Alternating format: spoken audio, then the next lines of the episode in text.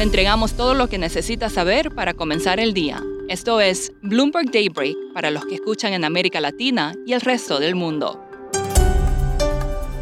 Buenos días y bienvenido a Daybreak en español. Es viernes 25 de noviembre de 2022. Soy Eduardo Thompson y estas son las noticias principales.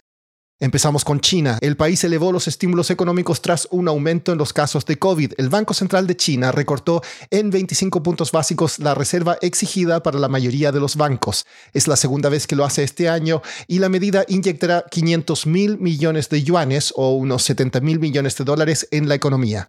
Las infecciones diarias de COVID en China superaron los 30.000 por primera vez y autoridades imponen restricciones limitadas en algunas ciudades.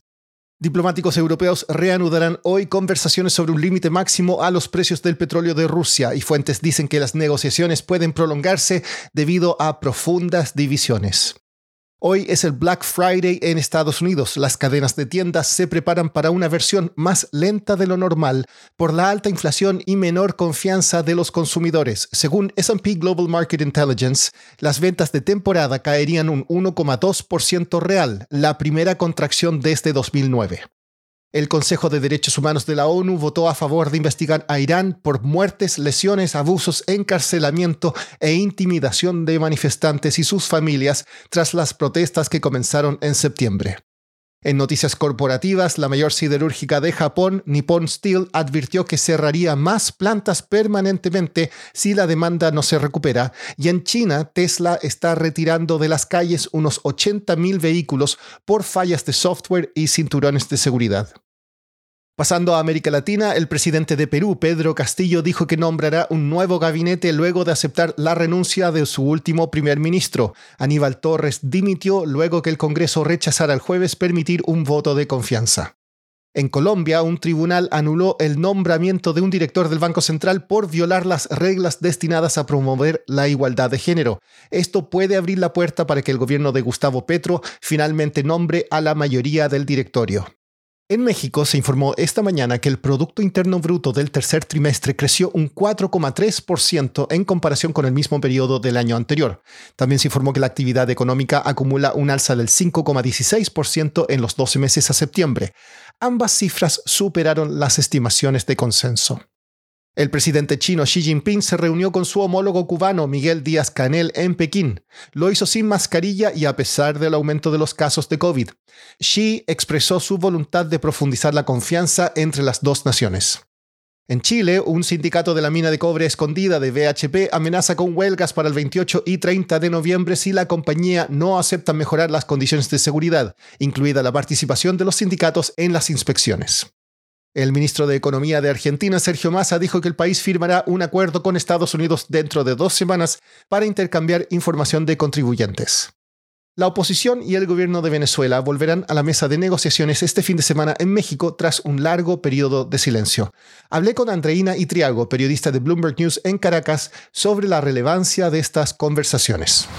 Este fin de semana se va a reanudar el proceso de negociación política venezolano en la Ciudad de México DF, donde se espera que empiecen a llegar delegados tanto de gobierno como de la oposición venezolana para retomar estas discusiones que fueron paradas o detenidas el año pasado a raíz de la extradición de Alex Saab a los Estados Unidos. Se espera que en la primera reunión, que va a ser el día sábado, la primera reunión oficial formal del proceso, firmen un acuerdo social parcial, como lo han catalogado las partes, y en ese acuerdo social lo que está previsto es que se descongelen el equivalente a unos 2.700 millones de dólares que estarían destinados a atender proyectos sociales que van desde la infraestructura de hospitales, por ejemplo, pasando por la red eléctrica y también algunos centros de educación y también atención a temas alimentarios. Y eso es lo que está previsto para este fin de semana, para el día sábado particularmente. Andreina, ¿se esperan grandes avances en esta ronda de negociaciones? Sí, de momento lo que se espera es que se avance en el acuerdo social. Fue lo que dejaron claras todas las partes en sus comunicados emitidos en la mañana de este jueves. Sin embargo, el comunicado del gobierno venezolano parece dar a entender que pudiera llegar hasta allí, o sea que su retorno es simplemente para alcanzar este acuerdo social, aunque sí establecen que puede abrir puertas a otros aspectos del diálogo. La intención de la oposición es poder negociar en esta mesa de negociación lo que son las condiciones para las elecciones presidenciales que están previstas para el año 2024. Por último, hierve la especulación en el Reino Unido sobre quién comprará el equipo de fútbol Manchester United. El diario Daily Star informó que nada menos que la empresa Apple considera una oferta. Y el Sun, citando al Manchester Evening News, dijo que el fundador de Zara, Amancio Ortega, ha expresado interés. El precio del club ahora sería de unos 9.000 millones de libras. Eso es todo por hoy.